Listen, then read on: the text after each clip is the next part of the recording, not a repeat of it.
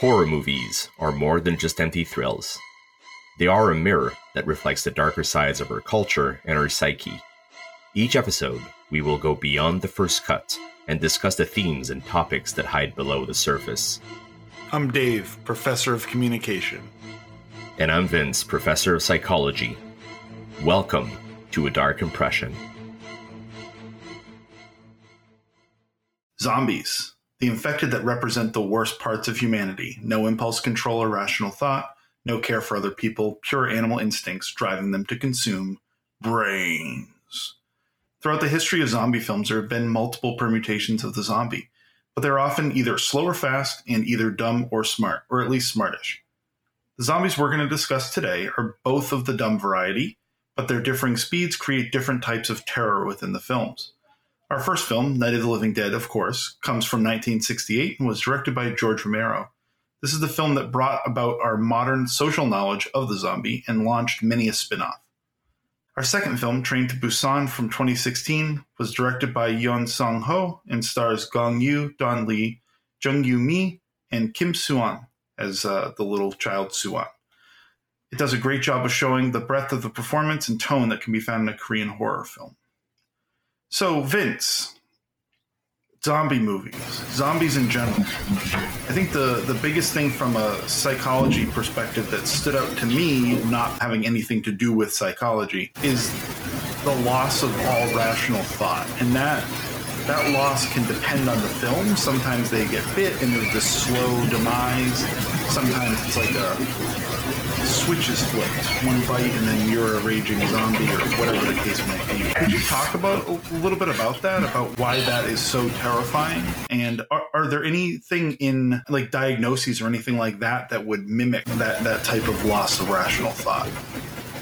Before I get to that, it's zombies is a conflicting topic for me for the horror movies, if only because I was a really big fan of the zombies, and then there was this explosion of zombie movies in the early 2000s and the beginning of The Walking Dead, and they became really, really popular as this kind of uh, cultural phenomenon for the horror style and for like the modern monster. Uh, and I think part of it is when you compare the zombie, you're right, to other other monsters. The characteristic is this mindless, human-looking entity shambling or with the remake of Dawn of the Dead running kind of beast of a human.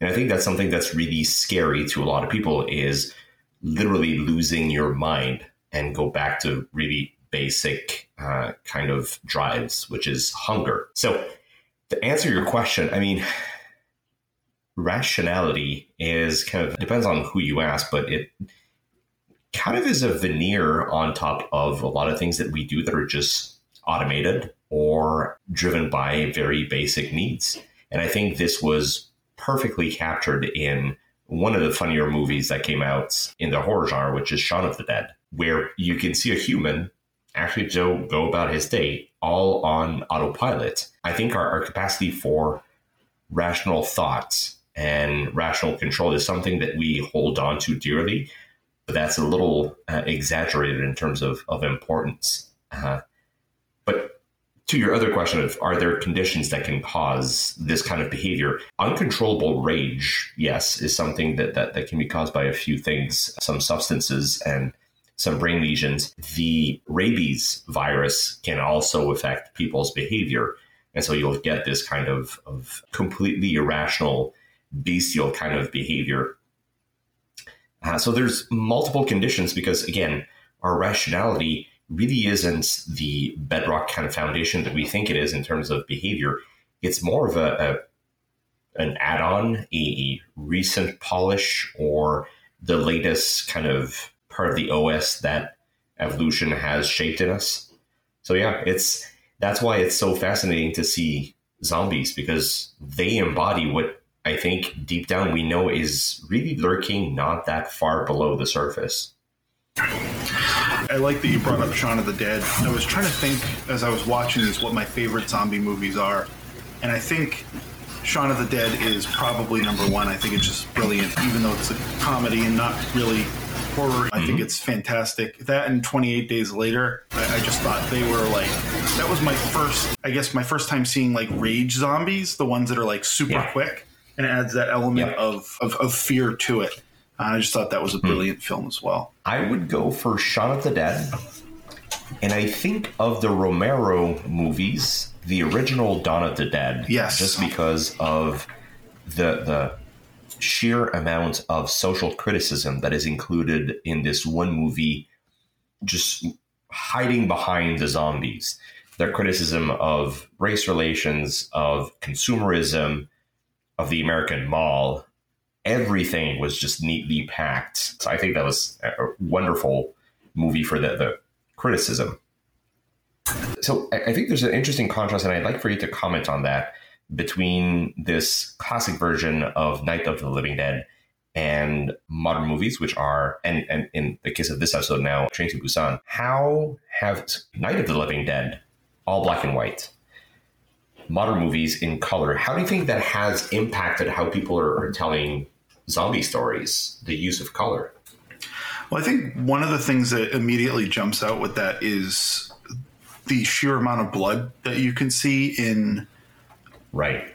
color movies that you wouldn't necessarily see in uh, you know a black and white film. So if you look at Night of the Living Dead, there's the, the amount of blood is much more subdued than you would see in a film. Yeah. I mean, even even in later Romero films, it's much more subdued. So you know, Dawn of the Dead, Day of the Dead, compared to Night of the Living Dead, they're they, they feel very separate from in that regard. I think the other thing that you you really get is you can be more creative with the zombie prosthetics, the zombie effects. You get like the it's not just oh it's a person walking around and they look a little weird, but you can really start Right. to play with like you know changes in tone of the skin. One of the things that always gets me is when they change their eye color. I, I like they go with like the black eyes or something like that. I or the the cloudy Yeah. eyes. I always really like that.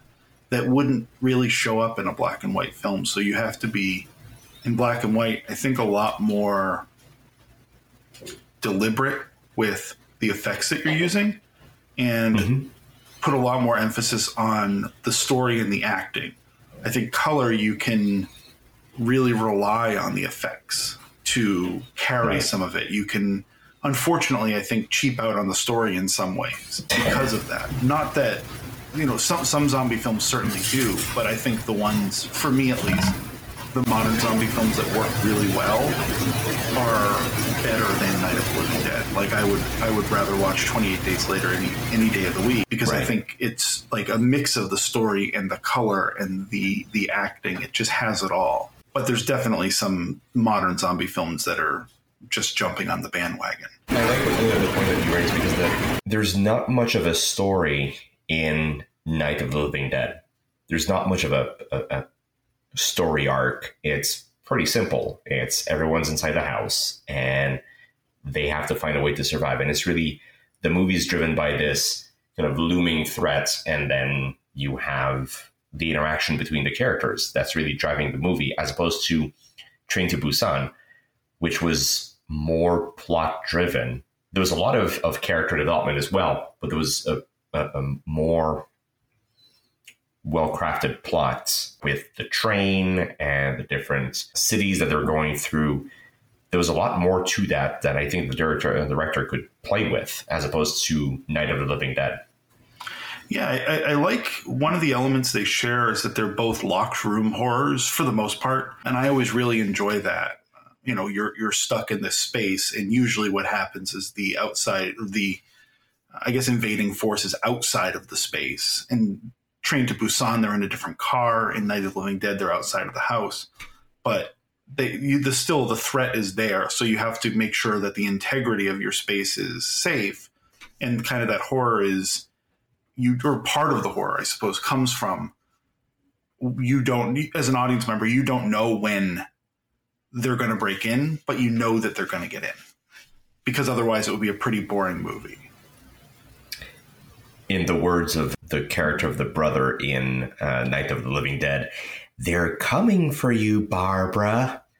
That was such a creepy. I mean, wow, really not a good brother. You, you can't No, just. no, could be better. How creepy is that? Well, it's Pennsylvania in the 60s, so you got to give them a little bit of a pass, I suppose. Nothing against Pennsylvania, nothing against the 60s. But the combination of the two, Yeah. that makes it creepy. Dangerous combination right there. It's there's there's it's I think that's one of the iconic lines from the horror genre with there are he things that I will not say on this podcast, but there are lines from The Exorcist. And well, if you've seen the movie, you could pretty much think of which line I have in mind. You're going to need a bigger boat. There's some of those really nice catchphrases, and I think they're coming for you, Barbara. Uh, would score pretty high. Uh, yeah, yeah, that's a good one. I, I can't remember any other lines from the movie, and I just watched it recently, but that one stands out. You know, it's a good line. It's a good line. Wait, was there dialogue? Oh, yes, it was dialogue. I think there was. There was some grunting at least. Oh, that was the zombies. One of the things that I really like about zombie films, and I, I suppose you could make the argument for a lot of horror films in this case, but I, I think zombie films, at least for me, do this great job. And you mentioned this when talking about Dawn of the Dead, of, of, of handling social commentary. I really like how the us versus them mentality in the film can easily be overlaid on current events from that time period. So hmm. thinking about Night of the Living Dead, there's you know this element of oh, oh, I guess I suppose like civil rights involved, like kind of that us versus them. You have a you have a black guy in the film, and he's not uh, being stereotyped, which is I think relatively rare for the time. You know, not unheard of, but certainly you would see a lot more stereotypical characters of ethnic descent than you would not. And then in in terms of Train to Busan, I really I really enjoyed the kind of parable for the Korean War and the invasion of North Korea. How that was stopped at Busan, and the zombie invasion was also stopped at Busan, and they were kind of driven back from that place. Uh, and I just, I I just wanted to comment on that. I really, I really enjoy how when zombie films work that way. I think that's it's an easy way to relate to your viewers. Yeah, it's, so social psychology is not my primary field, but I think that had I not gone into the field I went into, which is the biological aspect, social psych would have been something that I would have been really interested in, in studying. And that how easy it is for human beings as gregarious animals to form an in group. Like this is us, and then you trace a line, and this is them. That's, I think, what the, the zombie style of stories really brings to the forefront is when you have this massive, mindless external threat that puts pressure on people. You have two options. So either you try to form one large group to protect yourself against this uh, larger threat, or more likely, there's going to be a subgroup that's going to form and try to get all the resources for themselves. And so you get this intergroup competition. And then you get to, to see all those biases that come in of everyone in the other group is the same. They're all similar. In our group, there's more diversity. So that kind of, of in-group bias, you get this, this dehumanization of the other that's really quick to happen. And you get this, this kind of power tension as well of who is on top, who leads. And I think in the case of to Busan, which was what was so interesting is for a culture that is not individualistic, you have one character that's particularly selfish and he thrives well up until near the end.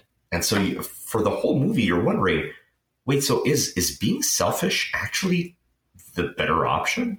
Like you're always told to to be courageous and protect people and and and then there he is, this completely selfish jerk, and he thrives.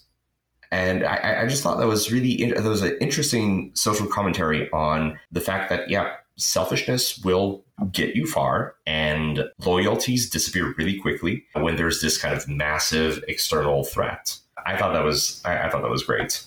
Yeah, I, I actually have that a very similar note in when I was watching it. I made, but actually similar in the way that I talked about selfishness, but Mhm. I, I believe the the opposite of it, where it to me it's reminiscent of a lot of Korean media in that there is a push for morality in it.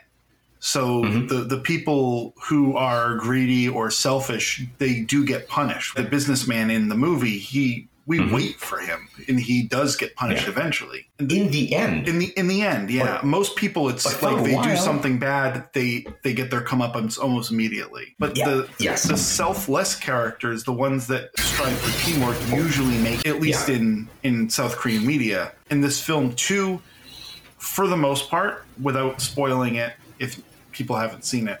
But when when the characters that are selfless, that have a change of heart throughout the film Mhm. and kind of realize what being good is all about, if they were to if they die, if they get eaten by zombies, it's much more impactful Yep. because of that. Whereas we're kind of Yeah. almost when the businessman guy gets gets grabbed, we're kind of rooting for the zombies at that point. oh, not kind of. I was completely rooting for the zombies. Yeah, you know, I thought of ordering myself a, a bucket too. of, of chicken wings. So I was like, all right, but I want to join in the fun. Right, yeah. Eat something. He, he he ranks lower than the zombies in terms of morality. We're like we can forgive them because they're bra- brainless beasts. Um, Yes. and you know then you have all the good He has- characters. Yeah, no, he has technically free will to choose his actions, and but I, I looked at my notes when I was watching the movie, and I kept writing. So is he really gonna get? Is he, is he surviving again? Okay, so this is a morality tale for selfishness? Question mark. And then a few lines later in my notes, it's like, oh, he's still alive. Is he not going to get? I, I, I that movie got me. I was really not sure how they were going to, to pull it off. Yeah. Yeah, I'm glad that they stuck him around because it also gives us someone to root against other than the zombies themselves. I feel like too many zombie films, there's no bad guy. It's just the zombies. When you can Yeah. humanize the the kind of bad guy, then you you get this three way tension where you have the zombies Yeah. going after everybody, and then you have the the bad guy, quote unquote, going after the good people, and so you Mhm. you have like more attacks on either side.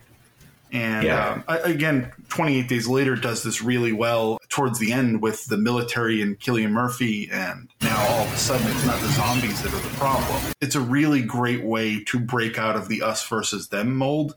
It's more like Mhm. the us versus us versus them mold, Right. uh, which I Us versus kind of us Yeah. versus really not us. I like I like that a lot. It provides Yeah. like a, a richer experience as opposed to Night of the Living Dead, which was very much that we're inside the house, they're outside the house Up until the end. up until the end, and then you do get that to come out. Yes, yes. Us versus us versus Osh.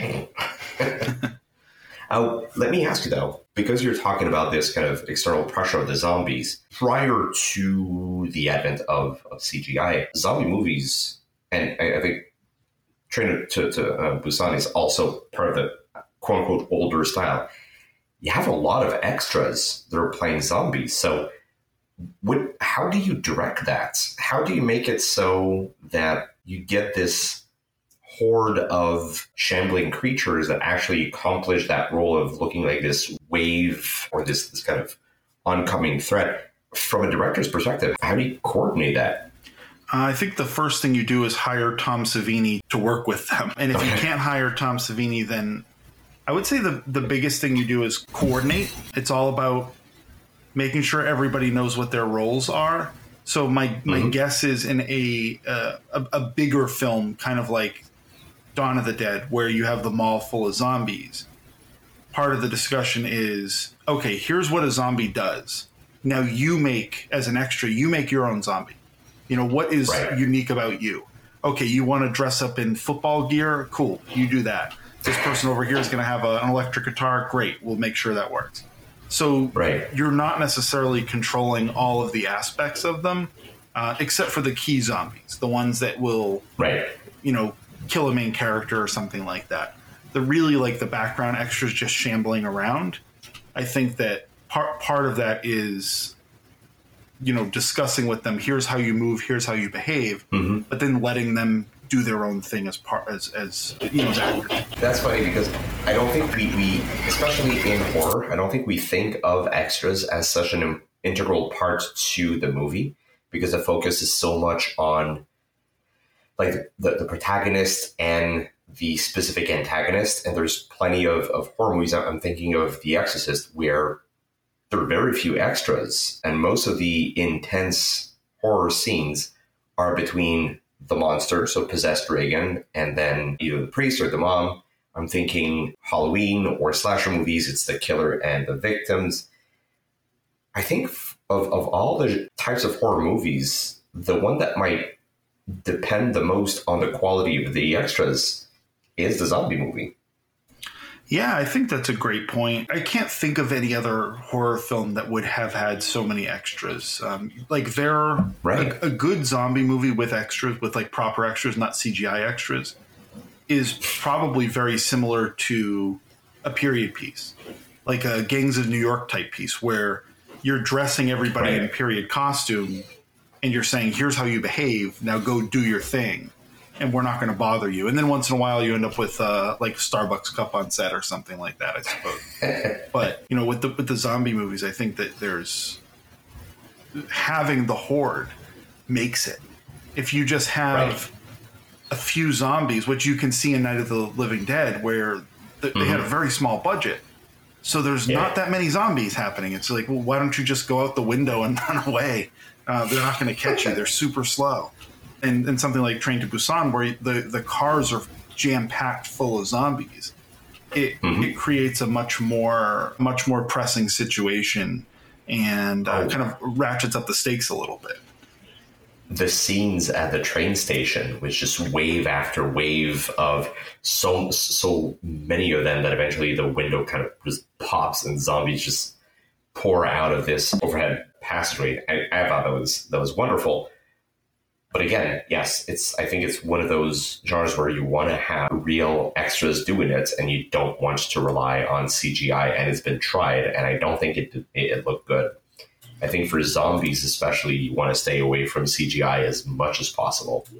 Yeah, I, I watched World War Z a few, maybe like a month back or so, and I found that the CGI in that was starting to feel a little bit long in the tooth, whereas Mhm. something like uh, Dawn of the Dead, Mhm. Train to Busan, even Night of the Living Dead, the, the effects are still the same.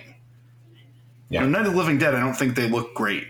Like they're there, they're zombies. It's not like I'm like blown away by the prosthetics. Dawn of the Dead, I still think they look awesome.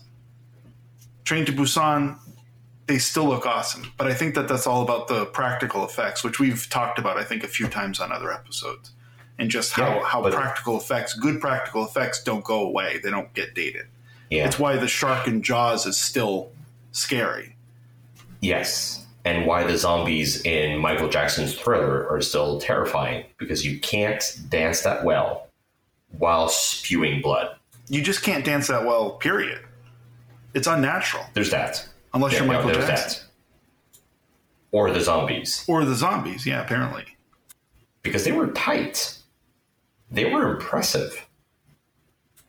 Yeah. They scared me. Yeah. No, I mean, I I, think think, that's that's, my- that's fair. That's fair. That's where my, my love for horror movies started. Michael Jackson's thriller. Zombies. Zombies. Yeah, it's a good. I, Yeah. I, zombies are a really good entry point into horror too, because a lot of Yeah. times there's there's more of that dramatic element. It's not like Halloween where it's sort of just like one character running away from you know Michael Myers or any of the other Right. films, the spin-off, you know, anything that's much more gory or visceral or anything like that. I think that zombie movies often rely on drama. They rely on that Yeah. sort of tension that you would get in a different genre of film, but then they Right. just add horror to it. and it's a style a storytelling style where you don't need to explain. Like there's maybe it's a virus maybe it's a, a, a meteor that crashed to earth and has some weird radiation but it doesn't really matter. What matters is that the dead people reanimate and there's something in their spit or whatnot that turns people into them. And that's all you need to know and compared to other uh, uh, movies, I, I don't feel compelled to try and understand the root cause of the, the, the zombie monster.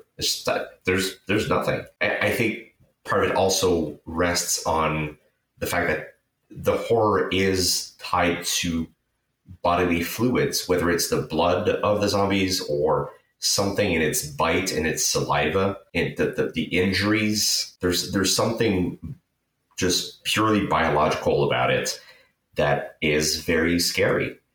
Uh, compared to other uh, types of stories that depend more on a device that is more supernatural in nature than the zombie. The zombie kind of feels real, and there's examples in nature of parasites that can create quote unquote zombies in, in fish and in some insects. So it's not impossible. It's actually kind of plausible, and it doesn't require a, a huge set of beliefs in in the mystical or the supernatural.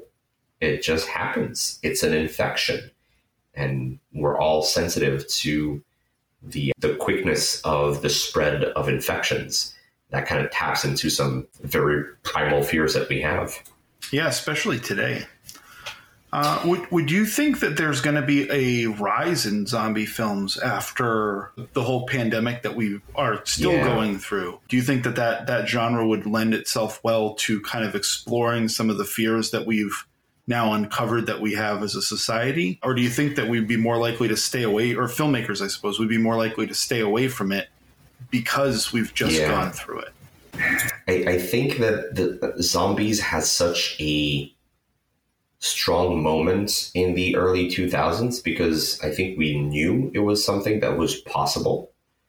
Uh, the concept of the pandemic, there were smaller scales events with Ebola and, and with SARS episode one and with H1N1. So that I think then there was a cultural moment of we take reality and we amplify it. We've just gone through and are still going through this reality really amplified in real time. So I would think that I, I, I don't know for sure, but my guess would be that the public would probably be re, uh, react as in too soon if if someone was to try to spin something out of the pandemic into the zombie genre. I I, I don't know. I think that people now want to distance themselves from this kind of fear and bask in other fears, like they did with with Fear Streets, the three eras. I think people are going for something that is more local, more controllable, because that's what's fun about horror movies is you watch something, you get the thrill, you get the rush of adrenaline, but ultimately it's controllable.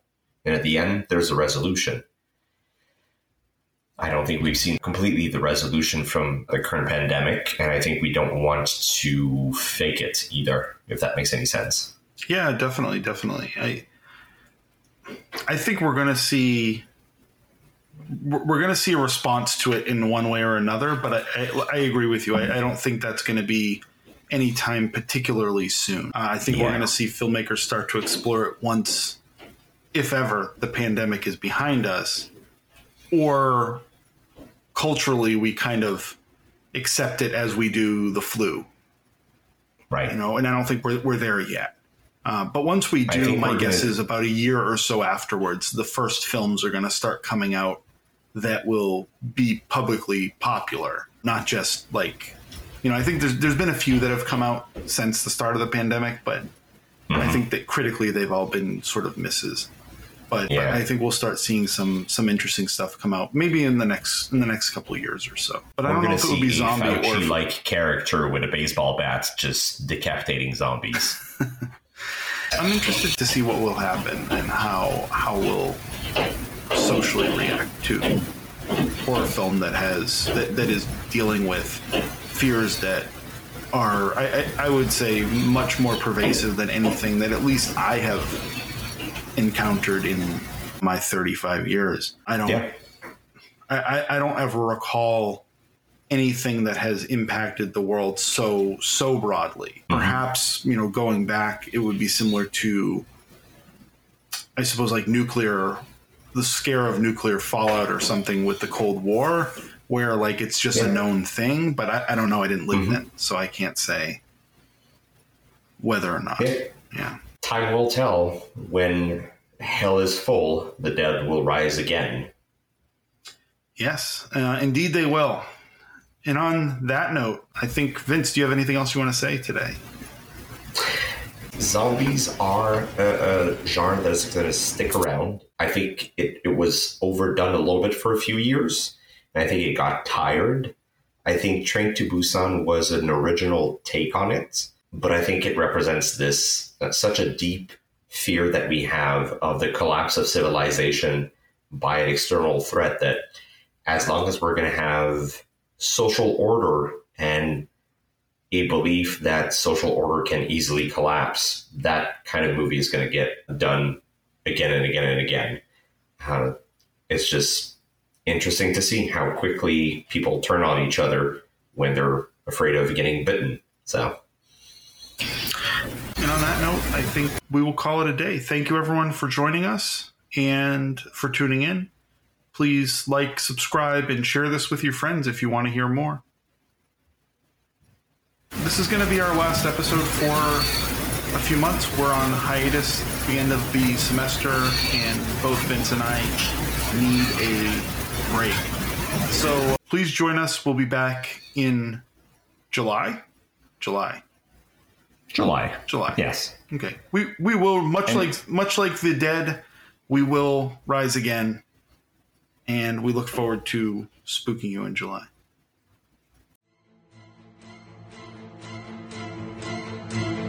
Thanks for taking the time to listen to A Dark Impression. Be sure to subscribe so you never miss an episode. Rating and reviews make the world a scarier place. Consider leaving one wherever you get your podcasts. A Dark Impression was produced and edited by Vince and Dave. All movies are copyright their respective sources. Music is from Adobe stock, all rights reserved.